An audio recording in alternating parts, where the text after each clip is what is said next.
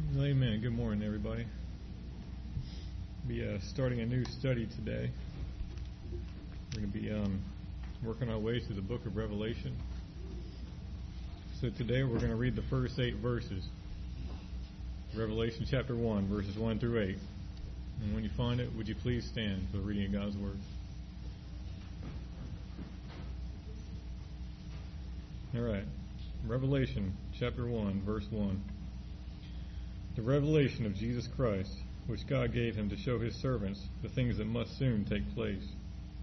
He made it known by sending his angel to his servant John, who bore witness to the Word of God and to the testimony of Jesus Christ, even to all that he saw. Blessed is the one who reads aloud the words of this prophecy, and blessed are those who hear and who keep what is written in it, for the time is near. John, to the seven churches that are in Asia, grace to you, and peace from him who is, and who was, and who is to come, and from the seven spirits who are before his throne, and from Jesus Christ, the faithful witness, the firstborn of the dead, and the ruler of kings on earth. To him who loves us, and has freed us from our sins by his blood, and made us a kingdom, priests to his God and Father, to him be glory and dominion forever and ever. Amen.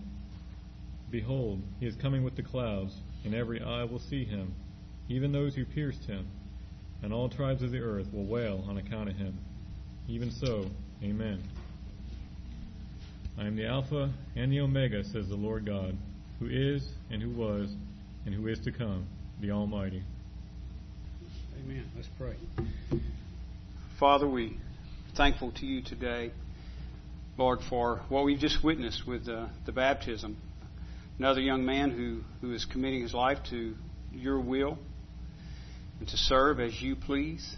Lord, we're asking for your blessings on him. Lord, using for your for your glory. Use him to uh, be a witness to others who need to know about you.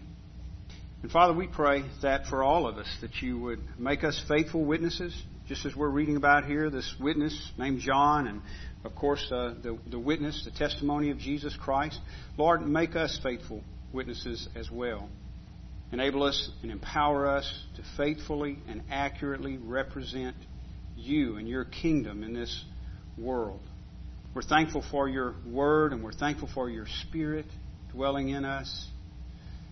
Thankful, Lord, that you have promised to provide all that we need everything needed for life and godliness. Lord, help us in this study uh, throughout this book. Uh, we, we all acknowledge that there are um, probably uh, unique difficulties here. And as always, when handling your truth, Lord, we, we need your enabling power anyway. We need you to open our understanding to what you are saying. Lord, grant that we may be able to interpret these things correctly and apply them the right ways for our own good and, Lord, ultimately for your honor and glory. And we ask these things in Jesus' name. Amen. Amen. You can be seated. Well, amen. Um, it's a blessing, as I said, to uh, witness another baptism. Man another life that is committed to the Lord. Uh, listen, this is always the distinction in, in reading the Bible. Uh, we know as Christians, it's going to be uh, highlighted here in this book. There, there is a difference between those who are in Christ and those who are outside of Christ. Or to say it another way, a difference in believers and unbelievers. Those who know God and those who don't. The redeemed and those who are still perishing. Those things, those distinctions, are, are, are, that distinction rather, I just said it different ways, but that distinction is going to be highlighted here. There, there's a difference in the kingdom of God and those who remain under the power of Satan. Now, what I want to do this morning is really just going to be introductory, all right? And uh, uh, still a lot to cover, but I think we can we can do it in in, uh, in reasonable time here. Uh, so uh, just uh, uh, pray for that. Don't hold me to it, but I mean pray for it, you know, and pray with me for it.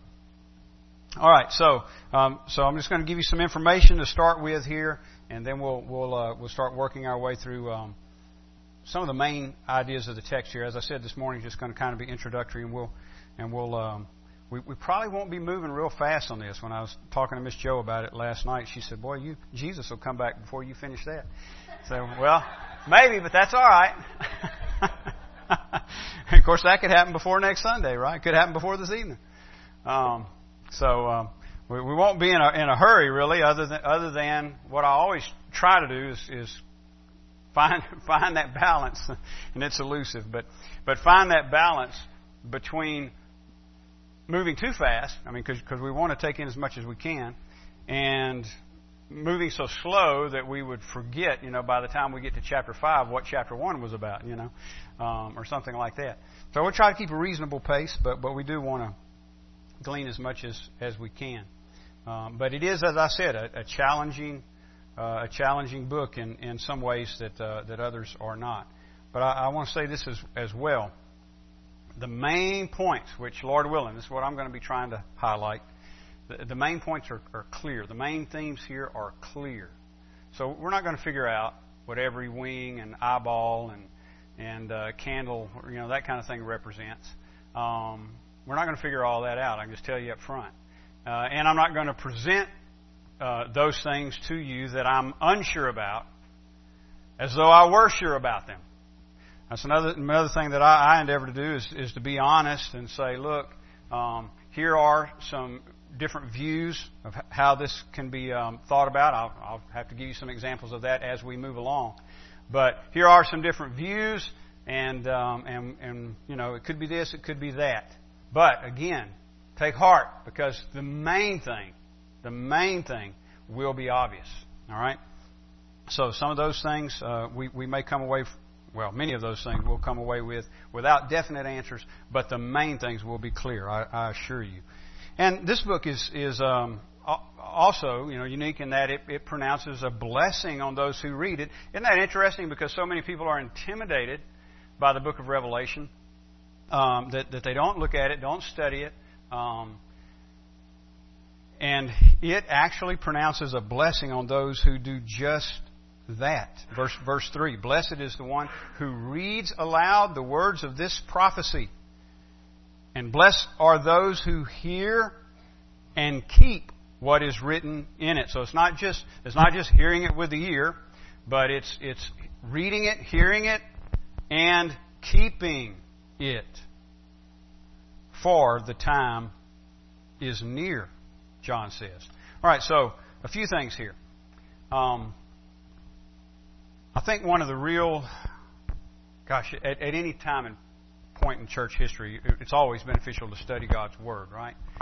But there are some ways currently uh, that I, that I think you're going to see as we move through here um, that this that this will have special application, greater application. I, I guess what I should say is really that our eyes will be more alert to it. It, it always has this relevance, and it always has God's word always has uh, relevance, whatever age. But but I think with things moving the way that they are in the world, not only in our nation but but in the world, um, that our sensitivity is a bit heightened. Um, last week,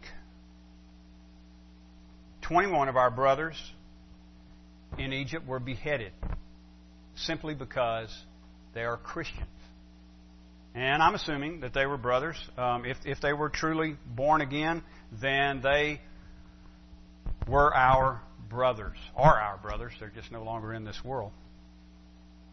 Also, you know, I mentioned, you know, concerning our own, some of the events going on in our own uh, society, we are um, we are beginning to see what I think is just the first throes of, of persecution to come.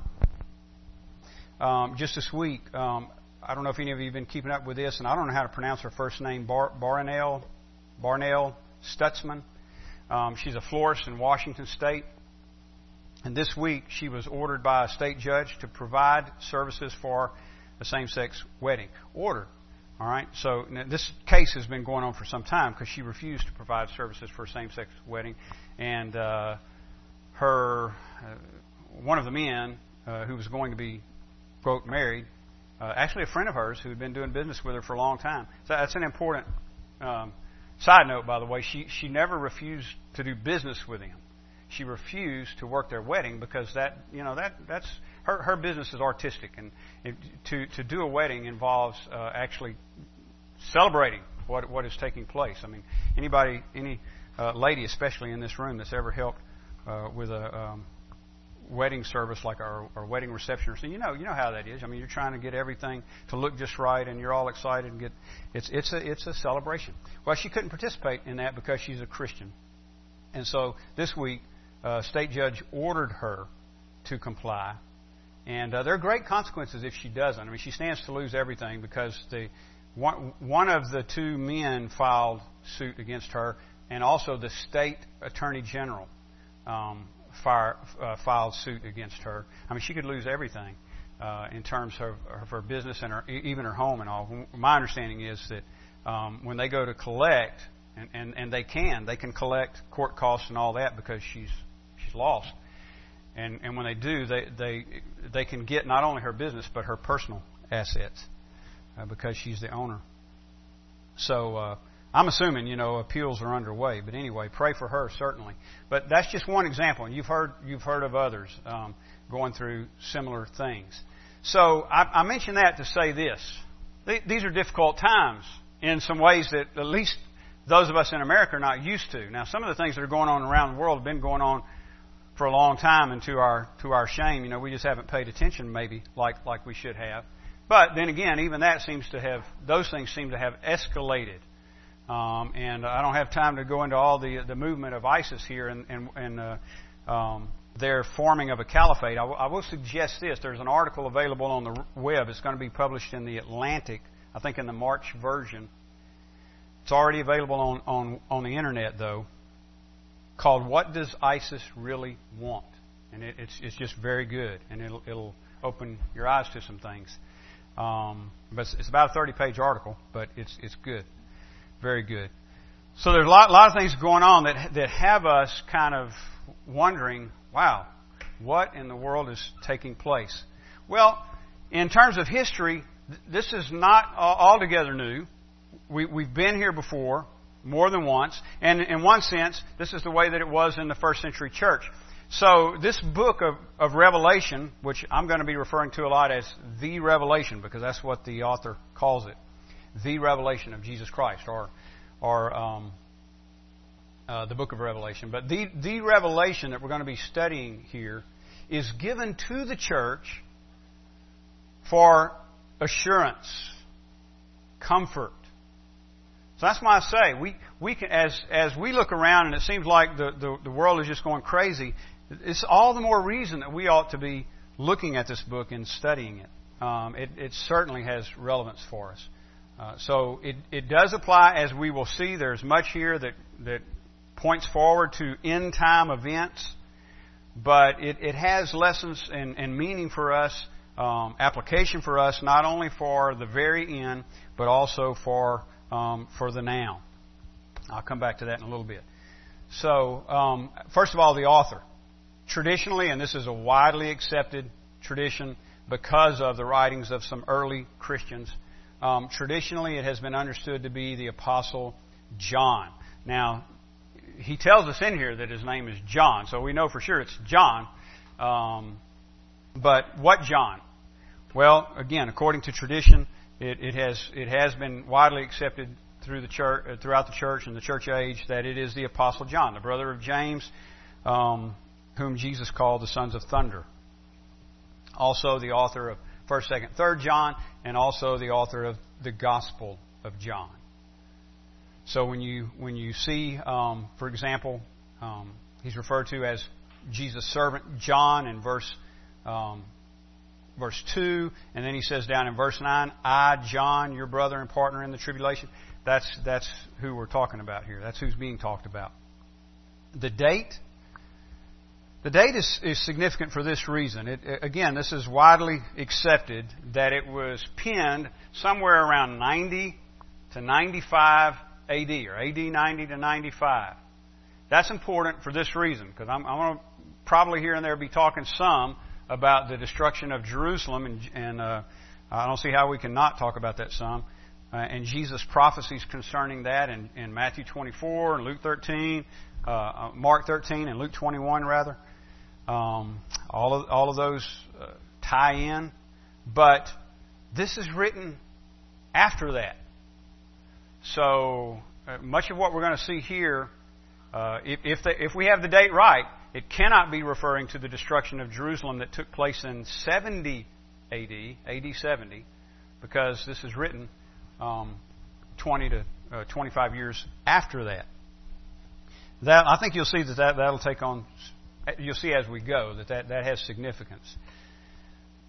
The genre, and boy, this is what makes it interesting. Uh, a big part of what makes it interesting, and a big part of what makes it difficult.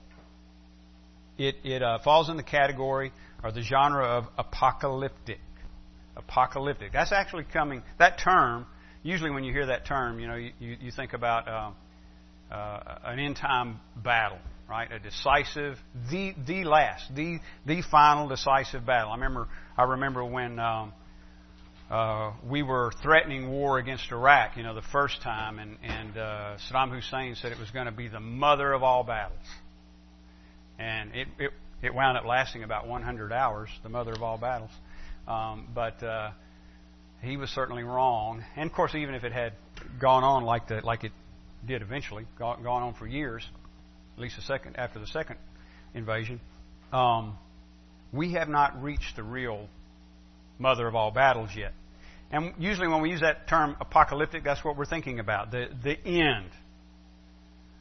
But that term really, and, and it does have to have to do with that. that's the way it's come to be applied. But that term really comes from this title, the, the word revelation, apocalypsis, re- revelation. Um, and I'll come back to that momentarily. But the book is apocalyptic in nature. In other words, it does have to do um, largely with with end time events and the idea of a of a final struggle, and of course uh, we know as Christians uh, the victory of Jesus Christ.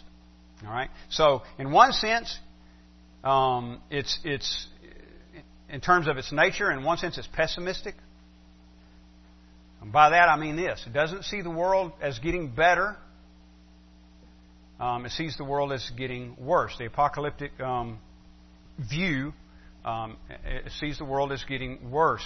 But optimistic in this sense that um, it, it, holds the view of a final um, positive outcome. That is, that in the end, God will intervene and God wins. And we win because God wins. We win because Jesus wins. So it's pessimistic in the sense that the world is going to get worse. Optimistic in the sense that God's um, victor in the end. Okay? So it's apocalyptic in nature. And by the way, there's a lot of um, literature out there that is apocalyptic in nature, especially uh, like ancient Jewish literature from what we call the intertestamental period. And that's you know between Malachi and Matthew, uh, or, or Mark. Most people believe Mark was written first, but between Malachi and the New Testament. Um, so um, there, there is Revelation is not the only apocalyptic book. That's just a a, a, a category and a style of writing, um, a style of content, and it fits in that category. However, this one is inspired. All right, it's the inspired Word of God. So it is certainly set apart from the others in that sense. Okay, um, what's the purpose behind it? Well, it was given to the seven churches in Asia. Now, John starts out in his uh, little prologue here in verse verse one. He says, "The revelation of Jesus Christ, which God gave him to show to His servants the things that must soon take place." He made it known by sending his angel to his servant John, who bore witness to the word of God and the testimony of Jesus Christ, even to all that he saw and then he goes on to say, Blessed is, pronounce the blessing, blessed is he who reads aloud the words of this prophecy, and blessed are those who hear and who keep what is written, for the time is near. And look at verse 4. John to the seven churches that are in Asia. So primarily, or, or at least initially, it's given to the seven churches in Asia. But I would say by extension, um, it is a, it is a um, revelation from God to the church, universal. The church throughout the ages. So, it, it is also for you and I, in other words. Although, um, when it was penned, during that period, um, it was specifically given to the seven churches in Asia that, that he will go on uh, to mention in the latter part of this chapter. And Jesus actually sends personal letters to that we have recorded here in chapters 2 and chapter 3. All right, so let me back up for just a minute in, in thinking about that. Let's see how it got to them, though. John says in verse 1 it's the revelation of Jesus Christ, which God gave him. Interesting, isn't it? God, God gave this revelation to Jesus Christ, revelation of Jesus Christ. And I think, by the way, that's a way to think about it primarily. I'll come back to that in a moment. I want to get ahead of myself, but, but it's a revelation of Jesus Christ, or the revelation of Jesus Christ, which God gave to Jesus to show to his servants. So God gave it to Jesus. Jesus, for the purpose of Jesus showing his servants the things that must soon take place, and he made it known by sending his angel, that is, Jesus sent his angel to his servant John. God gives it to Jesus. Jesus gives it to John by means of his, uh, his angel. And John to the seven churches in Asia, and from there to you and I. Down, down through the, uh, the channels to, to you and I. We have it, uh, praise God, we have it before us today. So, it's given by the Lord to the seven churches in Asia, and as I said, by extension to, entire, to the entirety of the church world, to provide assurance and comfort for perseverance in troubled times. It was sent to them, and here's a quote by a, a commentator by George Ladd, a commentator named George Ladd, um, who says it was sent to them to steel God's people in the face of their trials. That term "steel" just means to, to fill them with resolution or determination. So I think that's a great description. Christ sends this revelation to the churches to steel them. That is to fill them, let's, let's just personalize it, to fill us with resolution or determination in the face of trials. And that's why I, I was alluding to those things I was, I was talking about earlier. Um, there's been tribulation all along. Jesus, Jesus said of his disciples in John 16:33, said to his disciples, "In the world you have tribulation. It seems to me, and I'll, this is something we'll have to unpack as we go, but it seems to me that um, the way things are going to work out, there's, there, has been tribulation for the church since day one, but the closer that we get to the end, it, in, it increases and it intensifies. Now, it certainly seems, however close we are to the, to the end, it certainly seems to me that it is, it, for the United States of America at least, it is intensifying now. Of course, then when you take things into consideration like um, ISIS and the increasing reach of Iran, uh, you could just say the, the increasing reach of, uh, of Islam in, in general. Um, when, you, when you take into consideration those things, it appears that it is intensifying worldwide. Now, I say that carefully because there have been other times in history that uh, it has looked very bleak, very bleak, and sometimes even the same, the very same uh, uh, means used at least in a similar way. I mean, you go back to the to the uh, Middle Ages, for example, and Islam was a strong force, strong opposition for the church, and then um, with uh, the British Empire conquering half the world and uh, kind of subduing that, uh, it was kept in check for a long, long period. Uh, but now um, we're, we're, seeing it emerge again. All right, so that's why I'm just a little careful in saying that, that things are worse now than, than they ever have been. I'm not going to go so far as to say that because even the first century um, was uh, just there were just incredible things going on in the Roman Empire Um, you think one of the biggest problems we have in our country today is uh, sexual immorality and how it is becoming the norm? Well, read up a little bit on things that were going on in the Roman Empire in, in the days of Jesus and and uh, and John and Paul, and uh, we we haven't quite got there yet uh, in, terms of you know declining, uh, but looks like we're well on the way, doesn't it? Uh, so things have been very bleak in the past, and and they're they're very bleak now. At least it looks that way from our perspective. What could change it? Revival, right? And again, that's why I'm being careful to say. I'm not saying, I'm, I'm going to show you that, that uh, you know, we're going to talk about tribulation and all that, but God could bring revival, couldn't He? He could, he could turn people around in this country. He could turn people around in other countries of the world. In fact, you do hear reports of revival coming out of many countries. Just yesterday, I saw an article on the Dominican Republic, or they were calling it the uh, the New Geneva, and and that is, um, without going into a long explanation, what they were saying is um, Reformation theology has taken such a hold, and, and that's a shorthand for what you and I believe, you know, the sovereignty of God and uh, uh, sovereign election and so forth, has taken such a hold in the Dominican Republic that it is like uh, a, a, a, headquarters or, you know, Reformation Central uh, today. Uh, that's great news. I'm glad to hear that. And, and we'd love to see revival in uh, other parts of the world as well. So God could turn it around in a heartbeat by sending revival. But if he doesn't do that, then things can only um, get worse. All right, so what's the main point? I'm going to give you two here. Uh, I know that sounds kind of funny. How can you have two the main points? Uh, because I'm going to give you one for the whole book and one for this little section that Joel read earlier that we're, we're kind of zeroing in on today. So here's what how I would sum up the main point of the whole book the book of the book of the Revelation is to provide proper perspective for living in this dark and troubled world. Remember that because that, that's what Jesus is doing here for his followers. He's, he's giving insight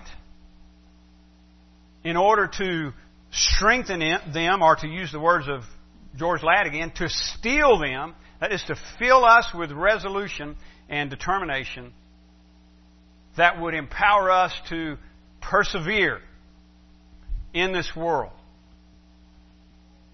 How do 21 men face execution the way that we saw last week? You say, I know on one hand you say, well, they didn't have a choice. And, well, but, um, no, but, but they seem to face it um, with, with courage that you just wouldn't normally, that you, you couldn't muster up. That's the grace of God that does that. And it, and it comes with knowing, that, having some sense of the reality of who God is and who's really in control. And so that's something that we all want. It's another reason that I say um, it's good for us to spend time in this book, uh, not only the, the Revelation, but the whole Bible.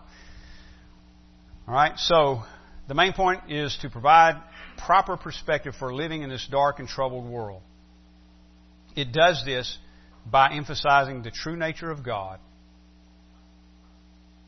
His sovereignty, and the victory won in Christ, the coming judgment upon those who oppose Him, and the eternal reward for all who believe and follow, believe in and follow Jesus. I'll say that again. It does this. That is, it provides um, perspective for us to live in this dark world. It does this by emphasizing the true nature of God, His sovereignty, the victory won in Christ, the coming judgment upon those who oppose Him, and the eternal reward for all who believe in and follow Jesus. Now, two main points here in terms of our outline. I'm sorry, three three main points. Got to have at least three. You know, three three point sermon. Three main points in terms of the outline. Oh, I forgot to give you the other the other main statement, didn't I? And this is just for today's text. The main point for today's text is um, these are things God wants us to know in order to strengthen our faith and enable us to persevere. Very similar. But the, the reason I'm saying it that way is because he, he says that this is the revelation of Jesus Christ. In other words, this is God giving us things that He wants us to know. concerning things that must soon take place. That's verse 1. All right? So, three main points for um, as far as the sermon outline. And the first one is this just simply a disclosure. All right? A disclosure. Now, what I'm getting at here is a definition for the word revelation. And I like, um, like to, just to put it really simple, it is that God wants us to know some things. So, so he, he's giving us some things he wants us to know. That's what a revelation is. A revelation is God making us know some things, or, or let's say it this way God revealing things to us that we would not otherwise be able to know. These are not things that we can find out on our own. So, revelation is, is a disclosure. It is, it, it's a disclosure. It is God disclosing Himself and disclosing things about His will, making known to us things that we would otherwise not know. Let me just give you an example. I know a lot of you are familiar with this uh, passage already, but in fact, I'll give you a couple of, of examples out of 1 Corinthians. Um, little bit of an, ex, uh, of an kind of a parallel passage, a little bit of an explanation. In 1 Corinthians 2, chapter 2, um, verse 7, Paul writes to the Corinthians, But we impart a secret and hidden wisdom of God.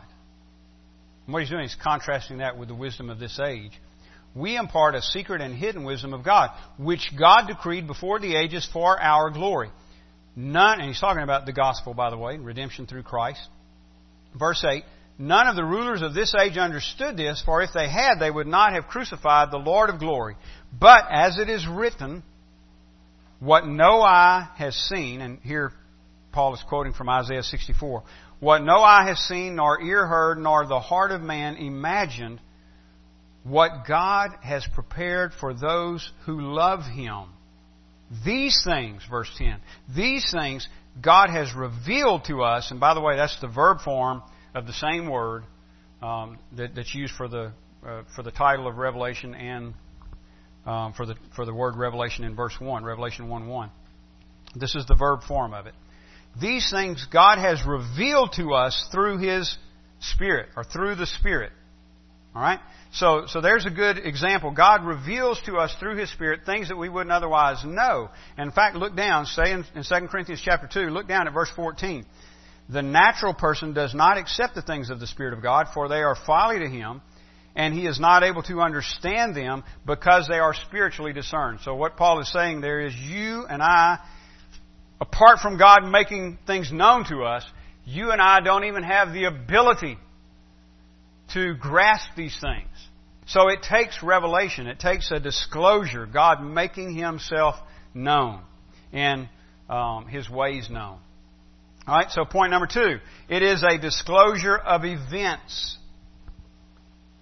the revelation is a disclosure of events. What God wants us to know about what will happen and what is happening. And I put it backwards like that purposely. In other words, God, what, what God wants us to know about the future and about the present. Where you would kind of just naturally say, what He wants us to know about the present and the future. but I, but I, I, reverse that purposely because um, He wants us to to look at the outcome to understand that things are not out of control now. All right. So again, I'm going to quote um, George Ladd here, who, who I like because I like the way he says it here. Um, the nature of prophecy, and that's what this book is. The nature of prophecy is to let light shine from the future upon the present. All right? It's to let light shine from the future upon the present. So, for example, when you look at the end time events and see God emerge as victor, Christ emerges as proven King of Kings and Lord of Lords, then that helps shed light on, uh, in fact, it shines tremendous light on what is going on now. because all of these things, what, what, what, the, what the revelation is about, and all of these things that, that you and I are living through on a day to day basis, have to do with a cosmic struggle between the kingdom of God and the power of Satan. I mean, that's what's taking place. In, in one sense, in, in a realm that you and I don't see. But it does manifest in the physical realm. How does it manifest? Well, things like Muslims de- beheading 21 Christians, things like that. Things like government agencies pressuring Christians to the point that they cannot operate an honest business. That's how it manifests.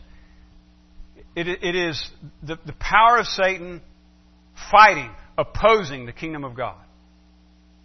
And when we look at the end time events, um, the defeat of Satan and the victory of Christ, and, and we see you know where that all comes to, then it sheds light backwards on what we are living through now.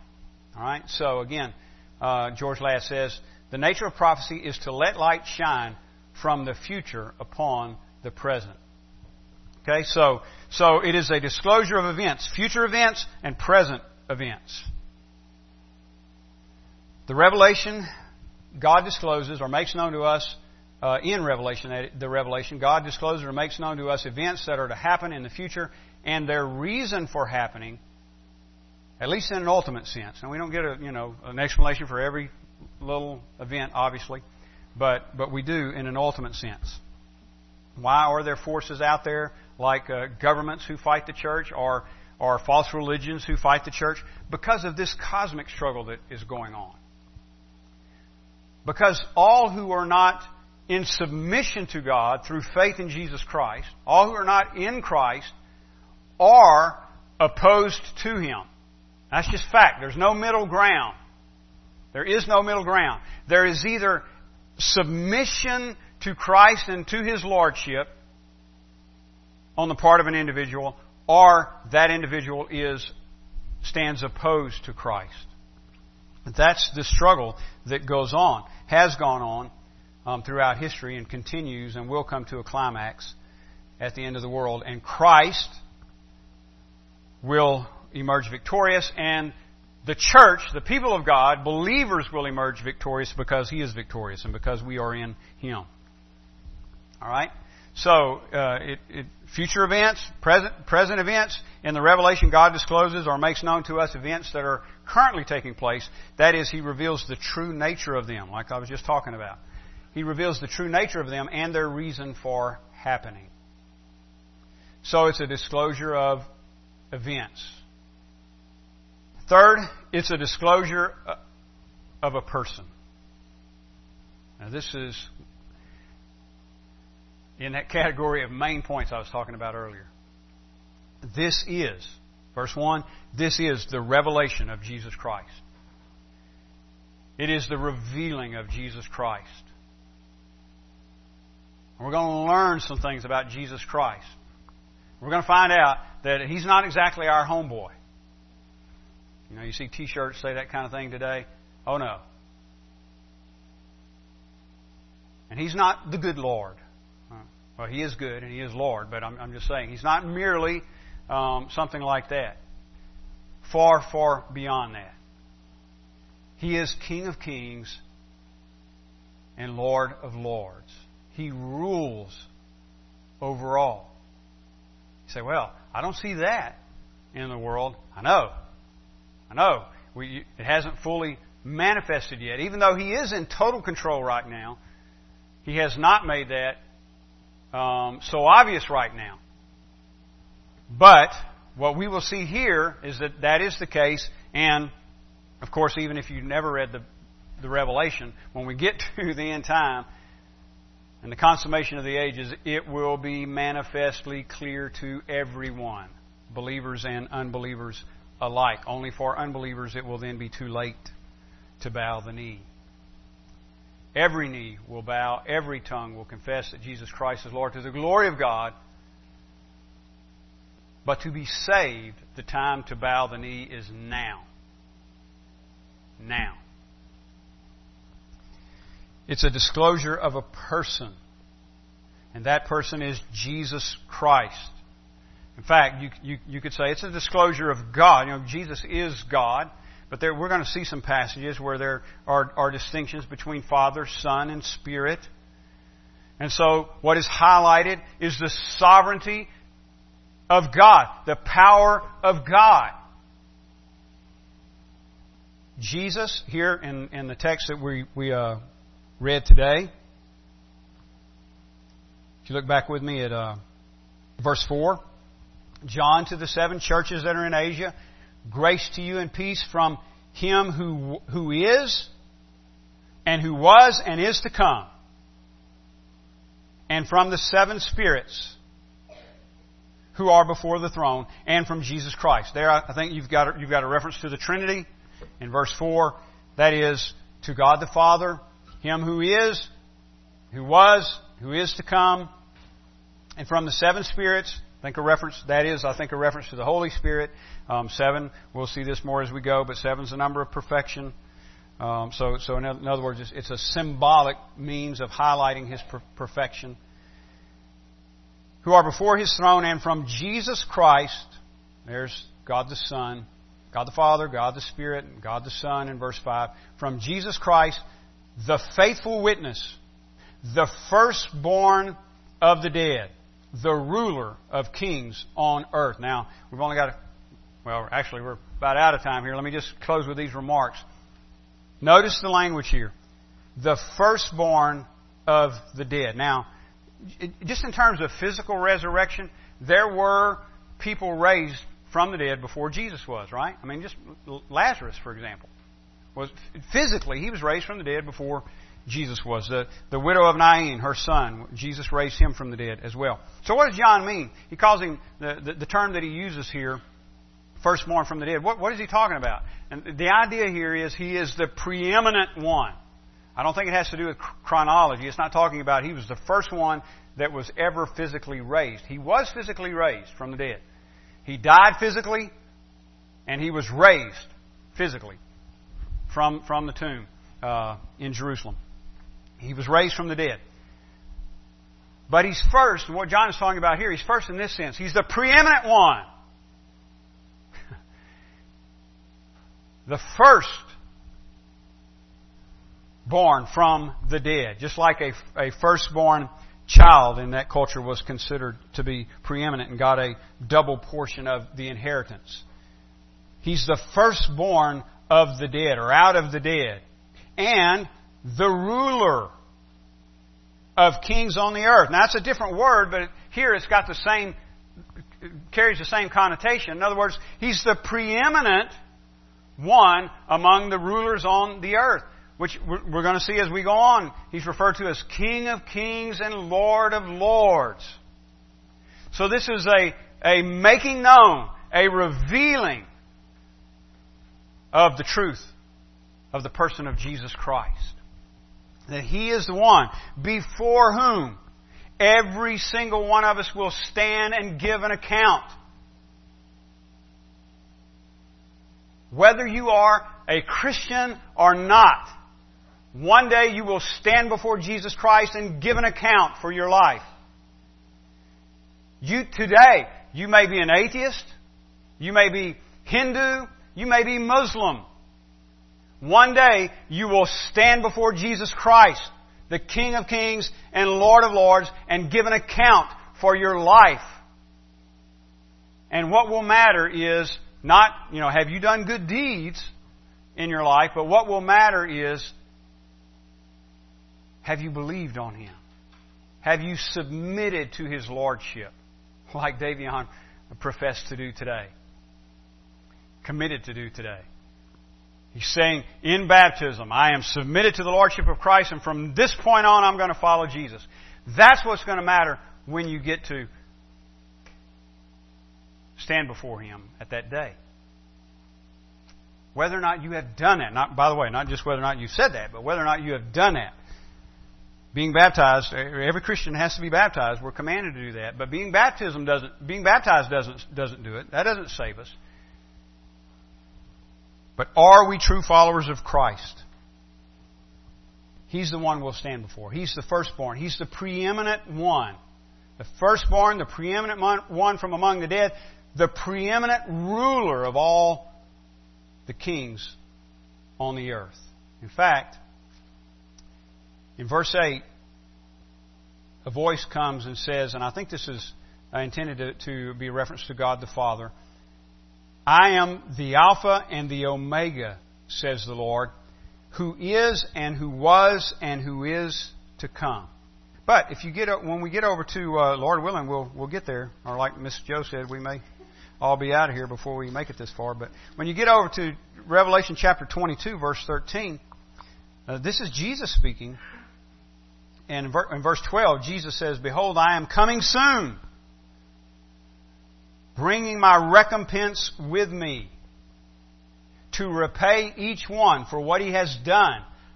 I am the Alpha and the Omega, the first and the last, the beginning and the end. You say, wow, that sounds just like what God said back in chapter 1. Exactly. In other words, part of the revealing of the person of Jesus Christ. Part of what God wants us to know about Him is that He is the eternal God, the Creator. He is the one who was alive and was dead and is now alive forevermore. He is the one who is coming soon and bringing His recompense with Him. He is the one before whom we will all stand to be judged. Because God, Paul said, in, uh, in Acts 17, God has appointed a day on which He will judge the world. And that will be before Jesus Christ. So it is a disclosure. The, the revelation is a disclosure. And it's a, dis- a disclosure of events, future and present, and it's a disclosure of a person, the person of Jesus Christ. God wants us to know these things for our own good. And so he says, blessed, blessed, blessed is the one who reads aloud the words of this prophecy. And blessed are those who hear and who keep what is written in it. For the time is at hand. It's near. Would you stand, please? Father, I, I pray, Lord, if there's anyone in this room today who does not know you in truth, this will be the day, Lord, we ask that you break through, break in upon their hearts. May this be the day that they submit to you as Lord and know your saving power. May all of us, Lord, as we as we consider uh, your word and as we move through this book and consider what you have given us here, may we all be strengthened in our trust of you. May we be able to say, like Paul, I, I don't count my own life dear to myself. And may we be able to say again, like Paul, for me to live is Christ, and to die is gain. May we be faithful servants. Lord, we thank you so much for all of the promises that are also made known here for all of those who believe. Just based on your goodness and your grace. We ask these things in the name of Jesus. Amen.